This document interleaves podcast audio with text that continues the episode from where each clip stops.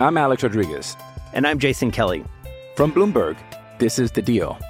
Each week, you'll hear us in conversation with business icons. This show will explore deal making across sports, media, and entertainment.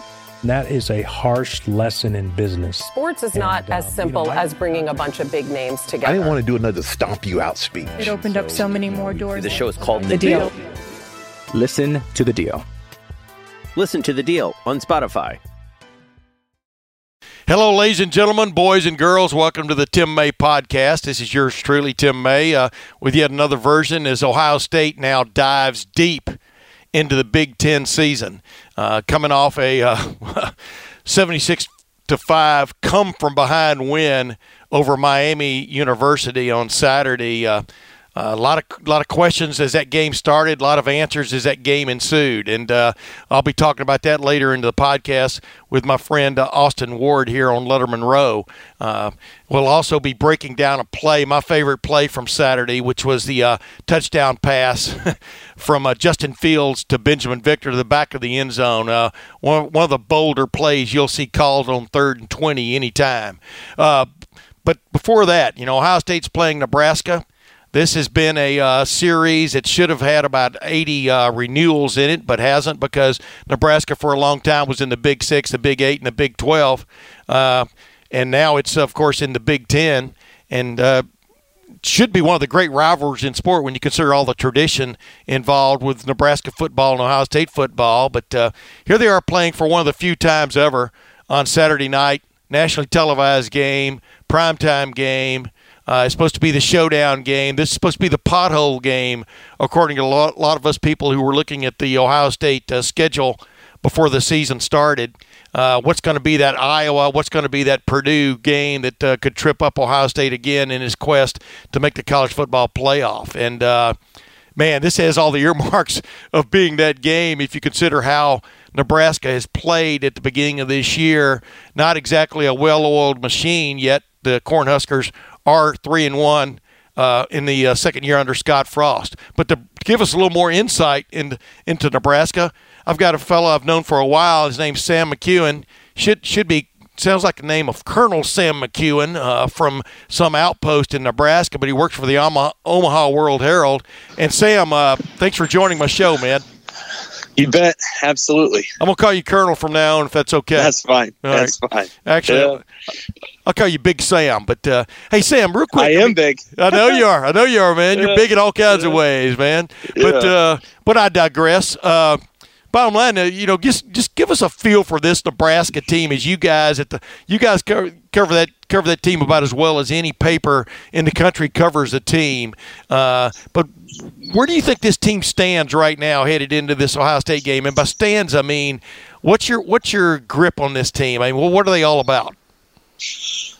Well, they're they're working. They're still working themselves out. I think that'd be the best way to put it. Uh, they survived at Illinois. Uh, they won 42-38. Uh, probably shouldn't have been a close game. They racked up almost 700 total yards, but had four fumbles that led to 21 Illinois points. That's why it was a close game. Um, you know, so they they have some they have some explosiveness. Uh, they have some playmakers on defense. If it ever got put together into a complete game, I think they'd be pretty darn good. But at this point, it it, it comes and goes. Uh, the offense is hot and cold. Uh, it started very cold. It had it, it it did some good things at Colorado, and then uh, and then some good things at Illinois. The defense has been generally solid, but but I would say hasn't really been terribly tested uh, on the ground until Illinois, and Illinois ran for more than 200 yards. So um, it's one of those teams that um, you know the way that Nebraska football operates, just the the the way that it is around here is uh, it's it's 24 seven. Uh, 365 even if the program is not where ohio state's at um, there's this memory of the time when it was. And so people kind of are still remain fueled by that. And there's 50 people covering the team. Uh, it's a huge media pool. Everybody's producing content. Um, and and I think part of what happens around here is everybody gets really excited for the season. Everything's super positive, and then the season hits, and it's reality, and it's pragmatic, and Mm-hmm. um, and then all of a sudden, you know, it's like, well, it doesn't look as good as we thought it. We were told it was going to look, and then the fans get a little whatever, and and now here comes Ohio State, uh, a program that I think is certainly the Big Ten, you know, pace setter, the best program in the in the league by some margin. Um, I think there was a thought they might have somewhat of a dip this year because of a new head coach, but uh, that hasn't happened yet. Uh, they have extraordinary talent, and um, Nebraska's got game day coming here for the first time in 12 years. And I think there's a sense of like nobody here really knows how this game's going to go. Yeah. Um, you know, I, as coach, the coach is Scott Frost used to be a Nebraska quarterback. Um, I think he feels a lot of responsibility for bringing this program back to where it used to be. I think that responsibility is a little uh, unfair to him. Uh, I, I don't know that they can get back to where they were in the 90s. Uh, you know, that would be where Ohio State is today. I don't know if Nebraska can get to that, but he's tasked with getting the team better week after week, and uh, they seem to be getting. They're they're not bad. Uh, their A game would probably have a chance of beating Ohio State, but we don't know if their A game is going to show up to Memorial Stadium on Saturday night. There's just no way of knowing uh, because they haven't shown it yet.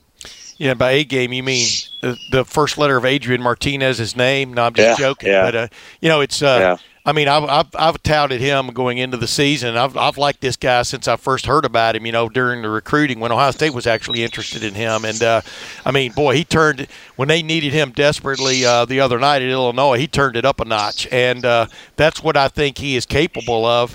Uh, you know, day in and day out. And I reminded people last year. You know, he got that unfortunate uh, knee sprain. Uh, against what was it, Colorado, where the guy twisted his leg Yes. early last Yes. year. He was literally Yeah. playing on one leg, one good leg, uh, the entire year after that, and yet they came into Ohio Stadium and gave Ohio Stadium a hell of a run. Of course, a lot of people did last year offensively, and that's what's different. They about, did. That's what's different about this Ohio State team is it's number three in the country right now, right now in uh, points given up, and number three in the country in points scored. And here's a uh, wow, a Nebraska team that the other night, like you said, it looked like a it looked like a car that was trying to get out of a mud hole and kept getting almost out and then falling back in with a turnover and then getting back Yep. out and falling back in. But there was no doubt which which which program had the had the stouter engine I'm talking about, you know, and uh, and clearly, uh, I mean Nebraska got it done in the end. And what was funny, I watched the entire Scott Frost uh, post game press conference you guys were at. Where, by the way, was that still in that little tiny little room at Illinois? I think it probably Yeah. was. Yeah. Uh, it looks a lot more serene on, on television, but uh, uh, but you know he's kind of laid out matter of fact. You know he can't turn the ball over, and you know and uh, like they did, and yet they found a way to win. You know, like you said about uh, maybe quelling the. The, the the public outcry when you come into a season with big hopes. Some people are picking you to win the Big Ten West, and so far you've been inconsistent. Let's put it that way. I think that's the best way of putting it, right? Inconsistent, maybe from one possession to the next, one defensive possession to the next. Uh, but you can see the potential there, especially on the offense, right? Oh yeah, I mean, the offense has been inconsistent. The defense has been relatively consistent. They're just they're as good they're as good as they are going to be. Like Yeah. I they're not bad. I mean, the defense is pretty good. I you know, it's it's much better than it was last year. And they gave up 38 points on Saturday, but a lot of that was you know, Illinois started a possession at the 2 and they started one at the 9. And so, Yeah. you know, I mean there's those things happen, but but their defense is their defense is pretty good. Um, it's been relatively consistent. Uh, the offense has been inconsistent. Yeah, I mean, they bas- they had four turnovers and they had four fumbles, and those turned into 21 points. So, um, anytime that you're turning, you know, uh, I don't know, five percent of your possessions in a game are turnovers, uh, then you're, you know, you're pretty inconsistent. Uh, simultaneously, they scored six touchdowns, uh, so they know how to they know how to move the football. Uh, and and they have you know Martinez is is is a very very talented quarterback. He seemed a little uh, I don't know what it was in the first first game, bad, uh, and, and it didn't seem right. And they you know the snaps weren't good, and the, things just seemed off. And then in game two he was better. In game three was even a little bit better than that. And then and then when they got down and they absolutely needed to say you know screw it, we're just going to go five wides and we're going to throw the football and Hmm. we're going to let him kind of you know do what he does and be in two minute drill mode. He got a lot better. Yeah. Now they still ran the ball well, and he ran the ball well in that fourth quarter especially. Yes. But when they they spread it out and they start saying, "All right, now we're going to just we're going to move fast, we're going to go at a tempo, and we're going to get the defense off balance," that's when Martinez seemed to be in his element. And so uh, the challenge with that is when you face a really good team like Ohio State, if you don't score with that tempo, then you're putting your defense back on the field pretty consistently. So I think I think there's some ways in which uh, Nebraska's got to continue to improve uh, at that, and then they've got to find a way to uh, they've got to find a way to contain Ohio State's pass rush because if if Ohio they have given up some sacks this year, and if Ohio State's pass rush is is coming full bore, you know Ohio State could get three or four sacks, and I don't think Nebraska would have much of a chance of winning the game if Ohio State is in the backfield all the time. Yeah, I was going to say. I mean, key guys to watch when Nebraska has the ball will be Adrian Martinez and on the one side and Chase Young on the other. You know, I mean, it'll be uh, Chase Young, Ohio State's defensive end, who has now. Uh, how many sacks you have now, uh, Austin? I think it's seven or nine sacks. He had two strip sacks on Saturday uh, against Miami when Ohio State, like I said, had a come from behind win. But uh, those were really flippers. You know, real quick, let's touch on something else. I mean, you talked about it. I grew up uh, most people who follow follow this podcast know and follow me know that I grew up going to Alabama games when I was a little kid because that's where I was born. And two of my favorite memories as a youngster uh, were watching Alabama beat Nebraska in the Orange Bowl after the '65 season to wrap up the national championship. And in the '66, maybe Bear Bryant's best team uh, beating Nebraska in the uh, Sugar Bowl. I think it was 31 to seven. But I've known about Nebraska football forever. You know, uh, Bob Devaney, et cetera, and then turning the reins over to Tom Osborne. In my opinion, Johnny Rodgers is still one of the most exciting players ever to ever to play college football. Rich Glover is a guy that.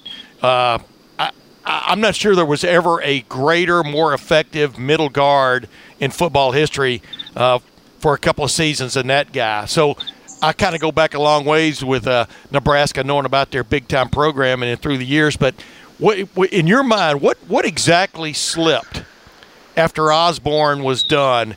Uh, that Nebraska is still trying to crawl out of that hole from the standpoint of being just that consummate program. Was it recruiting, all around recruiting? Obviously, they played for the Big Ten championship when Bo Pelini was there, you know. But uh, was it all was it all around recruiting? What would you put your finger on there?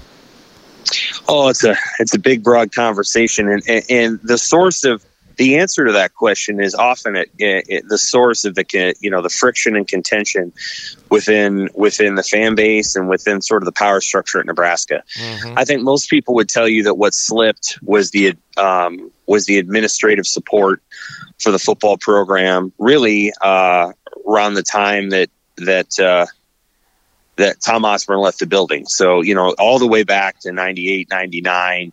Uh, some people will blame the chancellor at that time. Some people will blame the athletic director who, who fired uh, Frank Solich. Uh, I'm of the I'm of the belief that Solich deserved at least one more year, maybe two more years. Let me interrupt you. There's Uh, a, well, let me interrupt you. There's an Ohio State connection there. Steve Pederson, I think, is the guy we're talking about. Yes, And we uh, are. I met him the, for the first time when he was named the recruiting coordinator at Ohio State here uh, when John Cooper uh, named his first staff. So he went from Yeah. recruiting coordinator at Ohio State to uh, athletic director at uh, Nebraska and and decided to go another way uh, with the Nebraska program. But go ahead. Yeah. He did, and, and he was a recruiting coordinator at Nebraska too.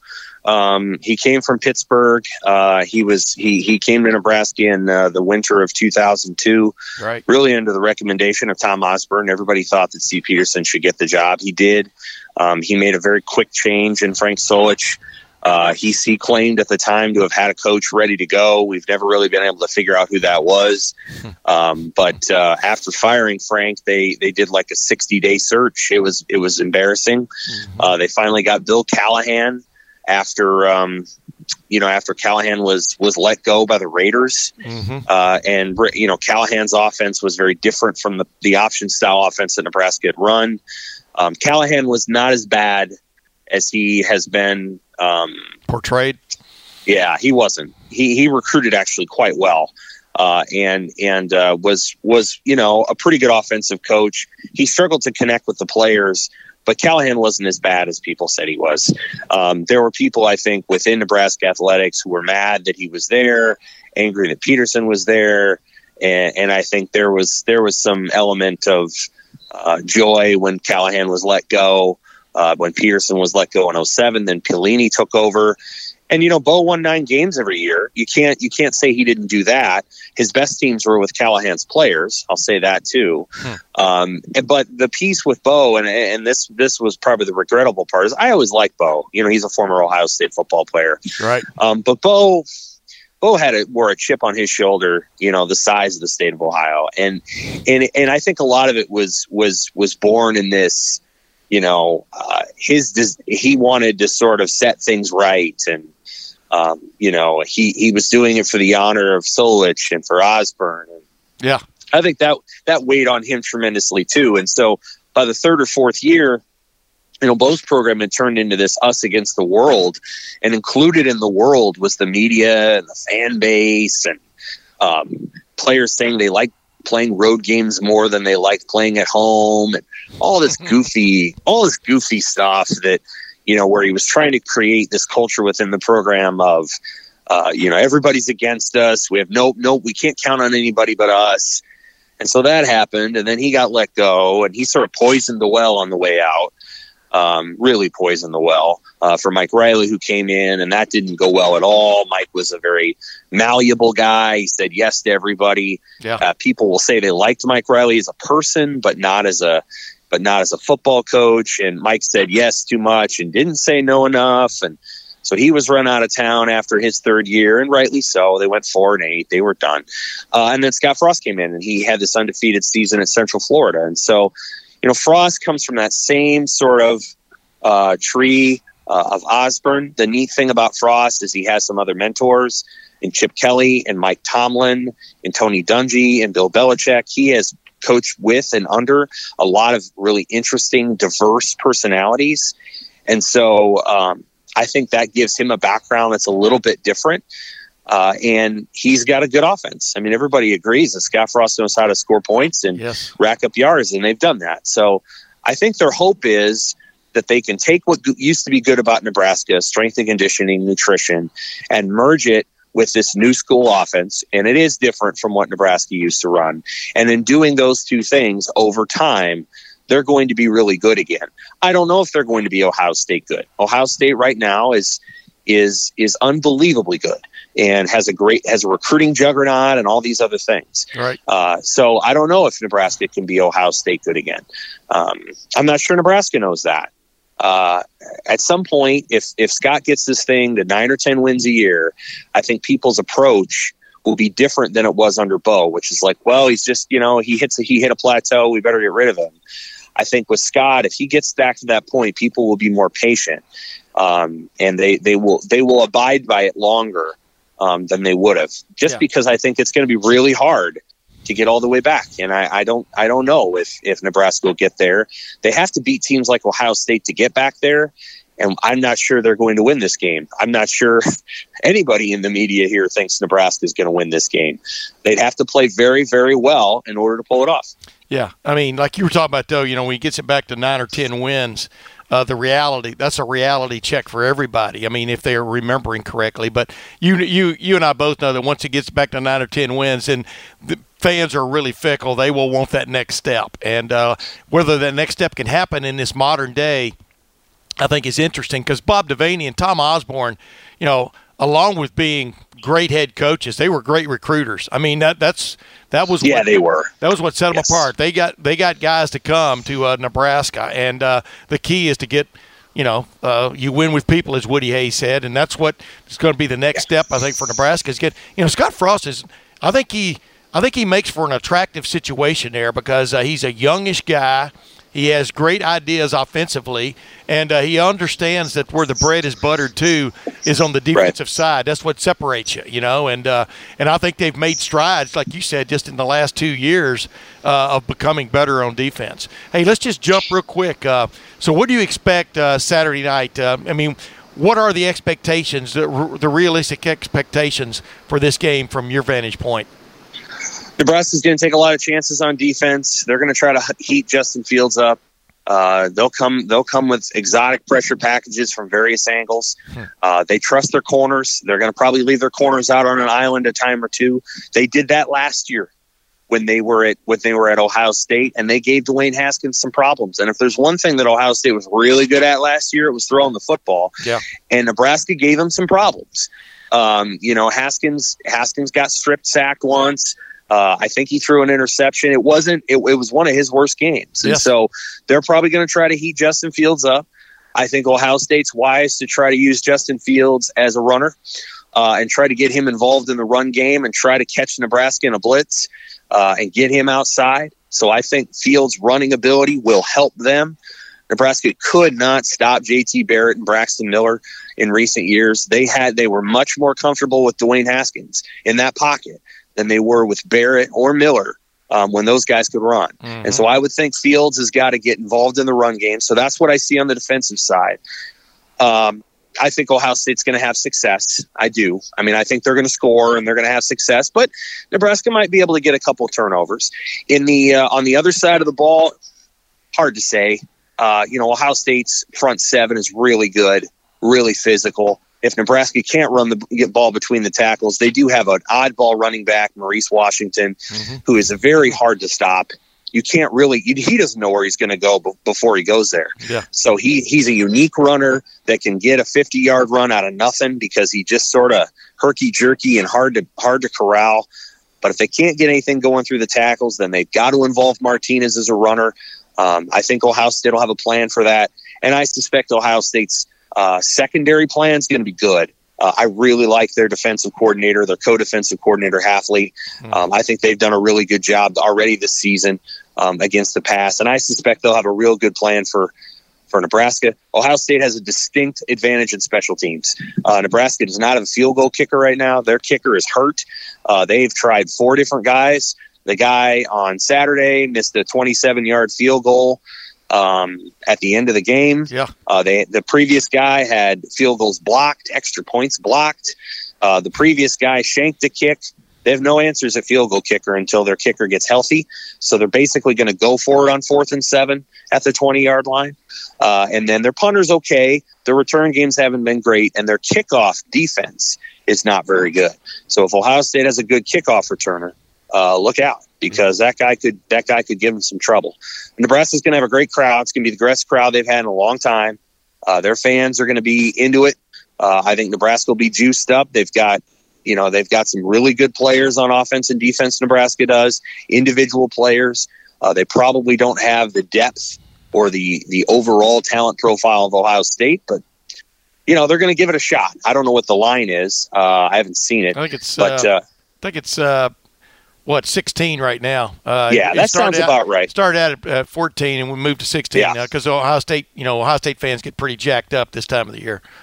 well, no, I mean, I, I think the Sharps are probably looking at it and saying, how, how is Nebraska going to keep this team under Yeah. 35, and where's Nebraska going to score Hey, here- 21? And well, that's here's fair. the most important question I have for you: Is Nebraska possibly going to wear all black? Could that possibly happen?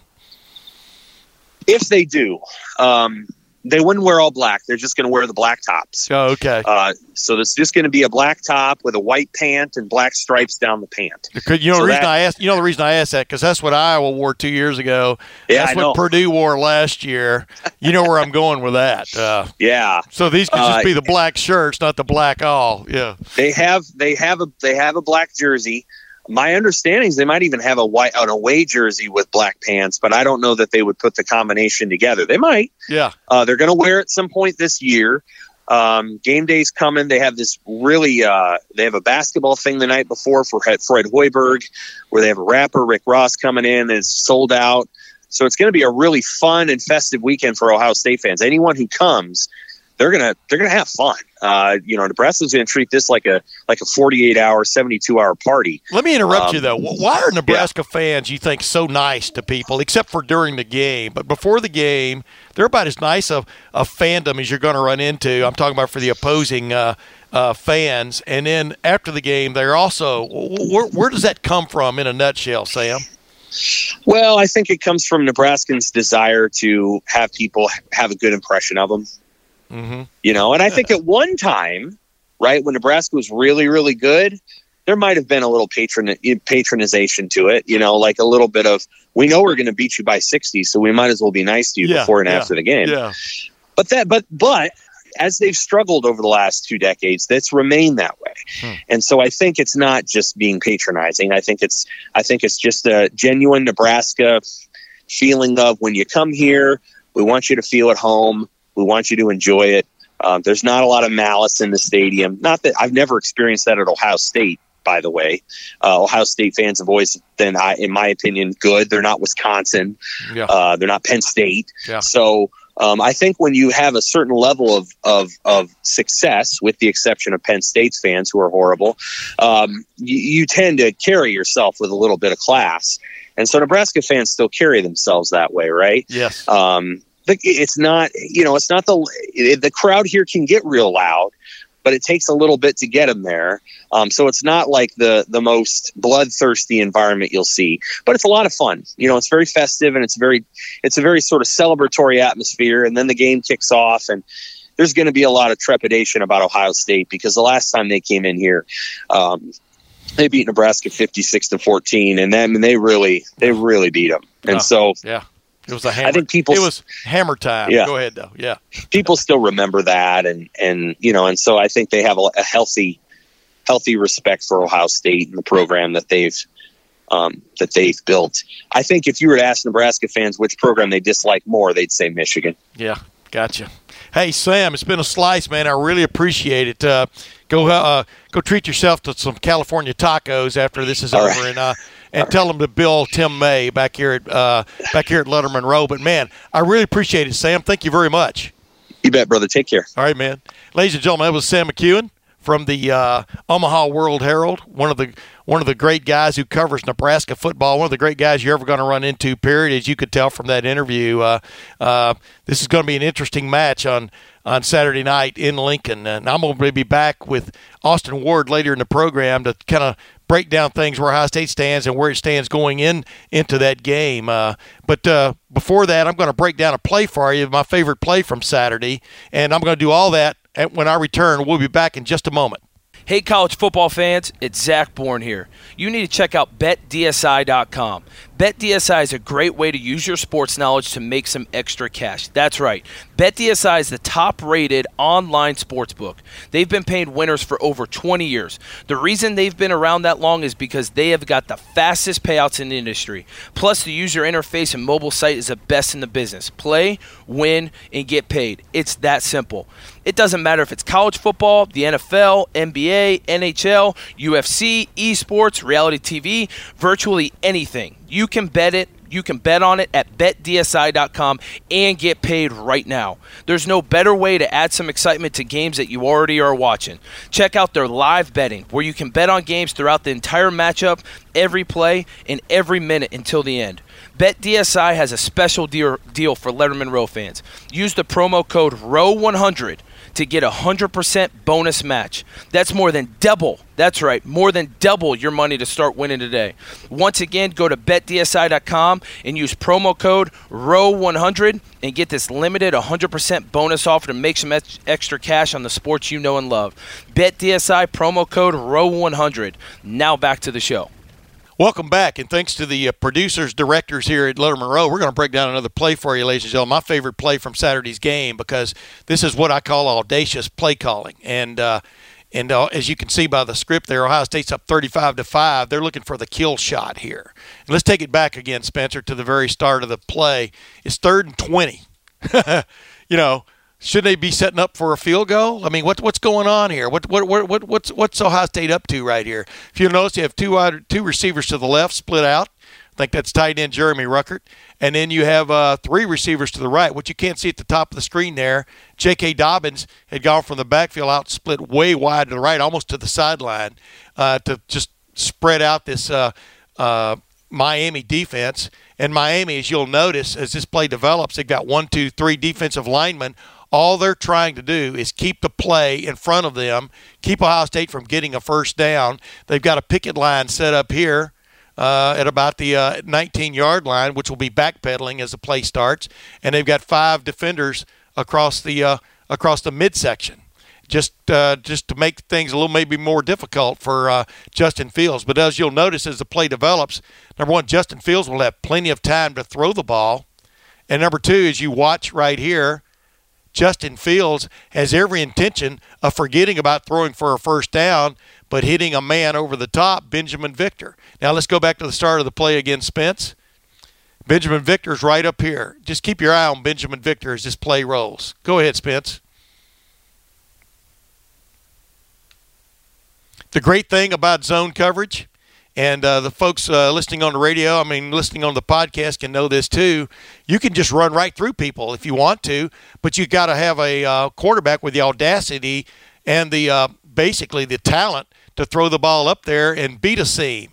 As uh, as Binjimen Victor comes off the line of scrimmage, he has an inside receiver who runs a square in which kind of takes care of one uh, coverage man. Uh, he runs, Binjimen Victor runs past the underneath zone guy who had him, just kind of shoves him off. Uh, the underneath zone guy does, and Ben Victor just keeps going right up the field, turns it into a post cut. And what's great about the throw from uh, Justin Fields is it's a little bit back shoulder. And Binjimen Victor, six foot three, six foot four, depending on what day you're measuring him, goes up well above the deep defender, the deep zone safety defender, hauls in the uh, pass like it's a baby being thrown from the 15th floor, gets his right foot down, and scores the touchdown, which puts Ohio State up 42 to five. If Miami had any hopes of a comeback, uh, they were just dashed by this one play.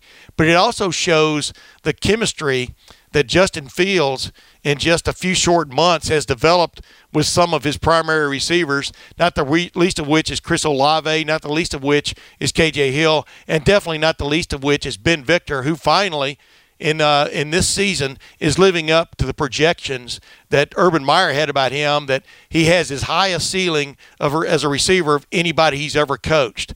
Uh, this play is yet another example of what Ohio State can bring to bear with the talent it has on the offensive side of the ball when you dare to beat a deep zone by throwing the ball over the top. That sets this Ohio State offense apart now as it heads into the meat of Big Ten play. Once again, thanks to my producer, uh, Spencer Holbrook, for running the video. And we'll be back in a moment as the show continues. I'm Alex Rodriguez. And I'm Jason Kelly. From Bloomberg, this is The Deal. Each week, you'll hear us in conversation with business icons. This show will explore deal making across sports, media, and entertainment. That is a harsh lesson in business. Sports is not And, as simple you know, I- as bringing a bunch of big names together. I didn't want to do another stomp you out speech. It opened up so many more doors. The show is called The Deal. Listen to the deal. Listen to the deal on Spotify. Austin Ward, welcome into the show again, my friend. thank you for Thanks for coming. me. Yeah, and uh, you know that uh, Justin Fields to Binjimen Victor Oh, connection's getting uh, more important by the day, right? The way you broke that down was phenomenal, Tim. Uh, and I just catching it live, that was one of the most impressive catches I thought I was ever going to see. And then Garrett Wilson uh, topped it in the third quarter, whenever that was, with that circus catch from Chris Chugunov. I guess my point is Ohio State has some really, really talented wide receivers. Yeah, and uh, the fact that you can go over the top on a third and twenty play to have the guts to do that against a zone defense where they had three deep in the.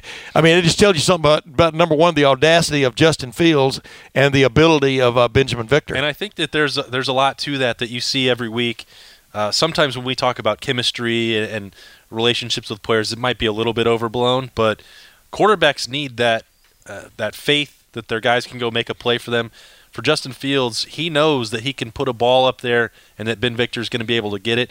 And this is not the first time that he's uh, showed a remarkable ability to get a foot down on top of that. Right. I think uh, was it maybe Indiana uh, last year at Yeah. home uh, in the back of the end zone. Another. I mean, he's he's had a knack for the big play, right? yes, We've seen that for a long time, and I think what's really made the difference, not for this spe- specific play that you're talking about here, but he's doing better work in the short and intermediate game than he's ever done in his career. And then when you add on top the fact that Justin Fields knows if he's got if he's got to make a play, he's got a third and long. Ben Victor's probably going to be that guy, and that's that's not to diminish Chris Olave, who is becoming uh, an absolute superstar overnight. Uh, Austin Mack is sort of a he can be I think a third down security blanket for intermediate routes, and, Yeah. KJ Hill. Ever, I mean, but when you want a pure highlight reel catch, Binjimen Victor is your guy. Absolutely. You know, real quick, uh, I'm looking at this team right now, and I'm seeing an offense which seems to add another few rose petals every week. I'm seeing a defense. Hey, it was five to nothing, and that defense went out and took care of business, led by Chase Young. Yeah. Jeffrey Okudah getting his first interception. Should have had two in that game. That would have been Uh, a bold prediction. To get yeah, I did. I did predict Jeff Okudah would get his first collegiate interception last week, and it happened. Uh, hold your breath for what my next uh, this week's uh, uh, prediction will be. But I, I digress as usual. Uh, but I mean, this is a team.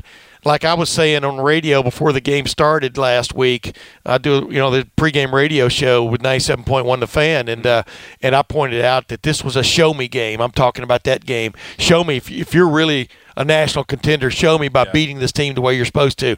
I'm summarizing it there. I went through a lot of show me's. All right, Ohio State's flying over the show me state, Missouri, to get to Nebraska. This is a game. This is just a this is just a just win baby game. Agreed. Yeah, I think it's uh, if last week is show me, then this week is prove it. Um, and it you, in the Big Ten on the road and against a West Division opponent and against uh, a program that is long used to success, you don't have to win by double digits, whatever the spread winds up being. You take any win you can get at Nebraska, and you go home feeling good about it. You know, if pollsters aren't impressed, if they don't win by 21, and, and Ohio State can easily blow Nebraska out. We've seen that happen before. I don't expect it will be as tight as last year uh, with the problems that Ohio State was having defensively. And for whatever reason, it seemed like a sort of sleepy outing, even though Dwayne Haskins was doing his thing. Um, but whatever. I mean, you don't worry about the pollsters at this point. You're you're done with the non-conference part. You're going into the Big Ten. Nebraska, and I wrote about them a few months ago. This could be one of those uh, games where they're a contender in the West, and uh, you circle that on the calendar. Ohio State's going to know all that. Okay, Right. so they're not going to be caught off guard with the trap. Well, my, that's my big line. You know, I've been saying all along. The, call this a trap game is not. I don't think is not apropos because, like last year, we were pointing at that Purdue game. There's this trap sitting right there in this clearing. Don't step in it, and Yeah. they step right in it. I'm talking about Ohio State. Same thing with this. You know, out here- you're out out here on the plains of uh, eastern Nebraska. There's a big trap sitting there, sitting sitting right there. Don't step in it. But that's not as easy as it sounds. That's that's correct because you still have to come with the right motivation. But like, we'll go down the list, and, and I know you were already doing this earlier in the show, but I mean, maybe they're going to wear black. It's a West Division opponent. It's going to be at night.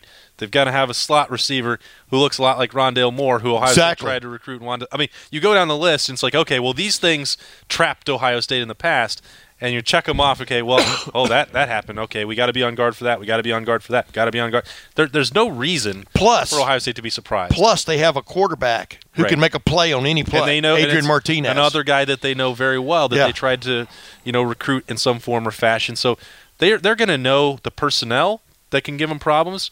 But I think Ohio State they even showed in Miami of Ohio on Saturday a willingness to adjust just after two or three drives when they didn't necessarily have to. I mean, if they wanted to play zone and learn that on Saturday, they could have. Yeah. Uh, but they wanted to win the game and they didn't want to give up a touchdown. So Jeff Hafley and Greg Mattison and Al Washington and uh, Larry Johnson and Matt Barnes changed up what they what they did on the fly. And in the past, Ohio State would be, I think, Greg Schiano was good at making adjustments, but he didn't make any until halftime, Mhm. if he made them at all. This team, I think, is already showing a willingness. If that's not working, we're going to do this. Well, they take another card. It's literally they take another card off the deck and throw it out there, and that's what's interesting to me is when you saw that bullet defense go in there. I mean, you could clearly see the bullet the other day. Now they'll probably tell us, "No, need- that wasn't the bullet." They But didn't when- need your uh, your helmet Yeah. signifier. But when you got exactly when you got Brendon White on the field along with Shaun Wade, and you got Baron Browning in there, uh, that's the defense I expect to see a steady uh, appearance from on Saturday night because it's almost built to go against this Yeah. uh, dangerous Nebraska offense, which starts with its quarterback, Adrian Martinez, who can turn any busted play into a 20, 25, 30 yard gain. Yeah. And uh, like you said, the Spielman kid is ridiculous.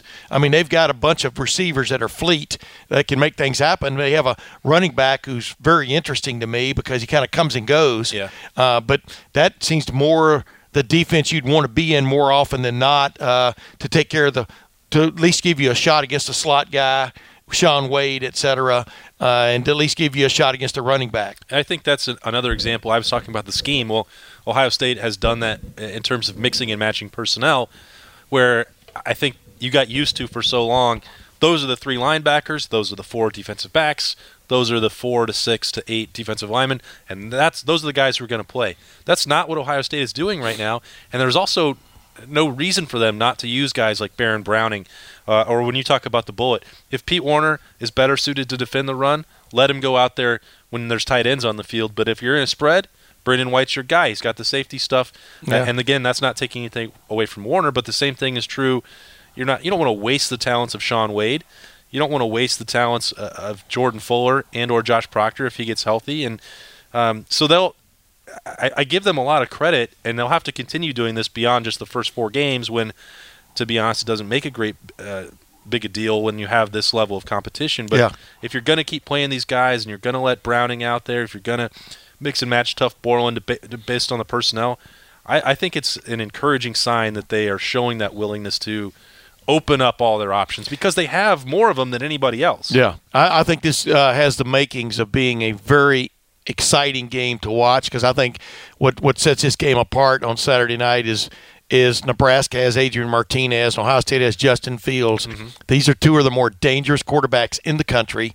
Uh, Fields might be a little better passer, but I think uh, you know that's neither here nor there. I think, uh, like uh, Sam McKewon was talking about, uh, it seems like Adrian Martinez in the passing game kind of comes and goes Yeah. with them. But man, when they get those receivers in, in involved, it's a pretty dangerous aspect. And number two, they have the ability to run those wide screens. You got to figure that's a way. One of the ways they're going to attack Ohio State by wide screens. I mean, the guy can, you know, like a, a Spielman can catch the ball out on the edge and cut back inside, almost like a jailbreak. I mean, he has that kind of a ability and daring do about him. And uh, and in Ohio State the same way. I mean, they've got guys coming online right now, uh, like you just talked about. I mean, Chris Olave. Uh, that's that's that's ridiculous. Then KJ Hill suddenly sneaks out and he's wide open. I mean, uh, uh, Ohio State has a lot going for it offensively right now. Not the least of which is the play of its offensive line. Well, and I touched on that in my in my story uh, on Monday for Letterman Row, looking at five questions, and it's like, can Nebraska stop Ohio State? And I really don't think so. You know, the the bad joke I made was that they're fumbling around in the darkness trying to find a black shirt. Like you can't see how they can solve the problems that they have on defense. And and Scott Frost, I, you know. I'm not sure that that's a real big priority for him as many as many points as he wants to score. No, he no he he wants to play defense. I mean, he's that's what I was talking with Sam about. He comes in it with the idea that you've got to you've got to get the you've got to get the defense back to championship caliber.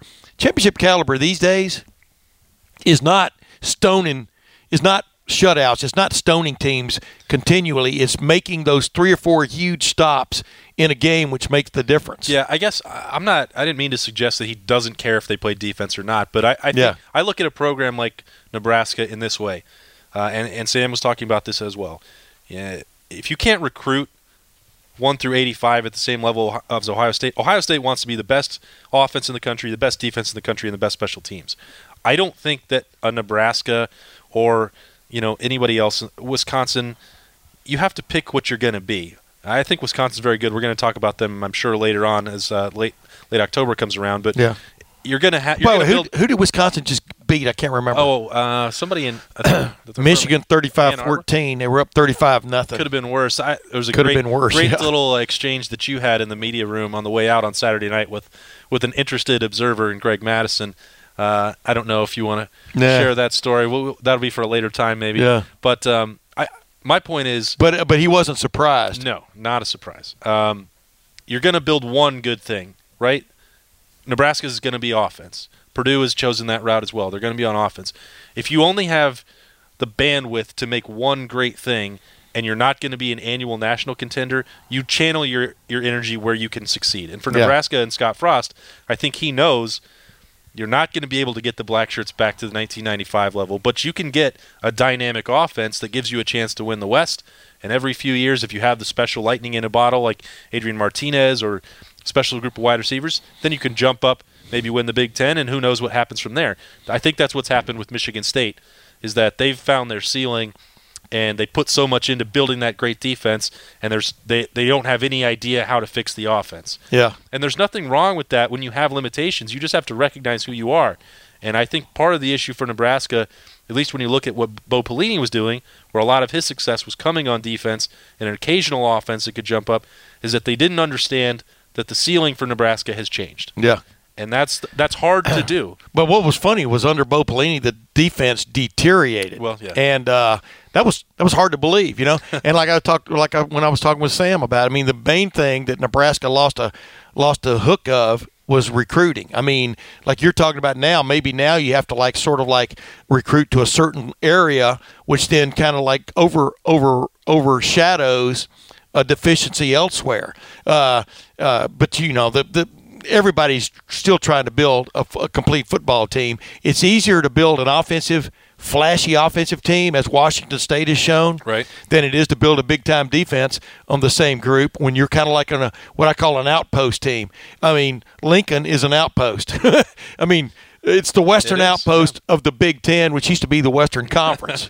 but the bottom line is, it's these days it's tough to get you know all of those guys to go to a place like Lincoln when you've got all these other programs going, you know, sticking around and uh, and that are competing against you. Bob Devaney had a pipeline going to like the East Coast and and maybe the you know to a certain extent the Texas, et cetera. Yep. Osborne had the same thing going, but it definitely slipped under the Callahan Pelini era, and they're and uh, they're still trying to get that going again. I, I you know, I don't want to beat a dead horse, and there's going to be a game on Saturday night, but it was easier for Nebraska to be a national program and have that success when there weren't when every game wasn't on TV. I think uh, you you touched on this with Sam. And he's going to be more an expert than I am, but when you got to be everybody in the country is on TV, then that did, became a chip that wasn't in their favor anymore. Mm-hmm. And so you then you you just have to be in Lincoln. Mm-hmm. And no offense to the people who live there, it's a great place to watch a college football game. But I don't think that you have a lot of recruits in, in Texas and Florida or California or even Ohio who are just like, that's where I want to go play. Right. That's where I, w- I can envision myself living there after I'm done. Right. And that so that has shifted, and that's harder. It's it's not easy to get to Lincoln. It's not like it's into Alaska, but it's you know It's halfway there. a lot of people are going to a lot of people going this week. yeah, yeah. are going to be going to Omaha and then driving over. It's Yeah. just, you know, it's No, you're right. It's, You're right. It's different, and I and I say that The fans, the fans have trouble grasping that. I think uh, you know in modern, you know, modern times. well, they want it to be 1995. Of course they do. That's what college football is all Yeah. about. It's tradition, man. it's the same thing with Tennessee. That homecoming. You know, you I- they don't have homecoming in the NFL. that- you know. yeah, that you and I were talking about with Tennessee. You know, the ceiling changed for that program. Yeah. The ceiling has changed for Nebraska. You, you think back to them, you know, going at it in 1998 and playing, battling for national championships with Osborne and Fulmer. Th- Those days are gone. But dude, do not discount that back in the '90s and back in the '70s and the oh. late Oh. '60s or half of the '60s. That was a hell of a program, brother. Absolutely. I mean, that was a hell of a program. I remember- all through the '80s. I remember it very well. Yeah. You know, when I told you a couple weeks about going to my first game, Nebraska and Oklahoma, that was as good as it got. Yeah, if you can avoid playing the ghosts there and just play the players that are there right now, I mean, I, th- I could see this being a fairly high scoring game. Uh, I think it's going to depend on whether Nebraska can hold serve Yeah. because I think Ohio State's going to have some success because Ohio State is an extremely balanced team right now with a running quarterback and a running back that's number five or six in the country, even even having a, you know a down day last week yardage wise. Barely still, getting to work. He still had the play that kind of got the offense going with that running with that touchdown. I'm talking about J.K. Dobbins. Ohio State's a two-headed monster running back right now, I do believe, with Master Teague. Mm-hmm. Uh, yeah, he had that fumble, but uh, you know he could be just exactly what they need on uh, on Saturday night in Lincoln. Yep. And then uh, defensively, like we talk about, they they can roll a bunch of different uh, uh, options out there from a defensive standpoint and not get too cute about it and give a team problem. So I mean, this looks like a game. Like I said, doesn't look like a trap game to me. It looks like a game you should go in there and take care of business with. But we've all seen it not work a couple of times in the last two years, and uh, you know who knows what happens when the sun goes down, right? Yeah, and I think that that's it's going to be a long week uh, for Ohio State because I'm I know they're going to hear about it Tuesday, Wednesday. Media's in there. Ryan Day will probably be talking about it some to them that, or maybe I don't know how much he will, but they're going to have to answer questions about Iowa and Purdue, and that's going to get old. I get tired of even you know, hearing it and having those conversations with them. But it's a real thing with this team that if they're going to get over the hump, these are the games that trip them up. Yeah. They're, they don't have problems getting up. Uh, for, Trip 'em for the up. rivalry. They don't. They're Knock not, 'em off. They're not going to have problems getting up for Wisconsin. They're not going to have problems getting up for Michigan State at night at home. Those things are given. And when when Ohio State knows the challenge, Yeah. they have almost always met it. Uh, at least in the eight years I've been here, uh, they don't get tripped up against big time opponents, uh, and they like being underdogs too, which is not going to be something that happens this year. But uh, just as an aside, so Yeah. this is to me, it'll be significant if Ryan Day takes them on the on the road, plays a West Division opponent, has a dangerous offense, comes back with any win. I think you just take it and say that's good. But they also have the ability, and it won't surprise me if they do blow them out, because that will that will tell me even more about Ohio State if that's what they do. I agree. Well, you know, our producer, director, and cameraman, uh, Spencer Holbrook, has given me the wrap it up sign uh, very vigorously. And uh, boy, I really do appreciate you coming on again, Austin. Uh, it was great talking with Sam McKewon. One of the things I like about uh, this show, too, is uh, it, to pardon uh, to borrow a phrase from Forrest Gump, man, all the Diet Dr. Pepper you can drink. and uh, with a cold, sometimes I need it. But uh, we'll be back next week. Austin will always join me on this show. If in fact he's as in long town. as as long as you'll have me, I'm going to be here. I'll tell you what, here sitting here high above downtown Columbus, man, it's a great setting. Uh, we'll be back to talk about that Nebraska game, to look forward to, to Michigan State, uh, which, by the way, is going to be a hell of a test no matter what happens to, on in Lincoln on Saturday. Right. But until then, this is Tim May. Thanks for joining me on the Tim May podcast.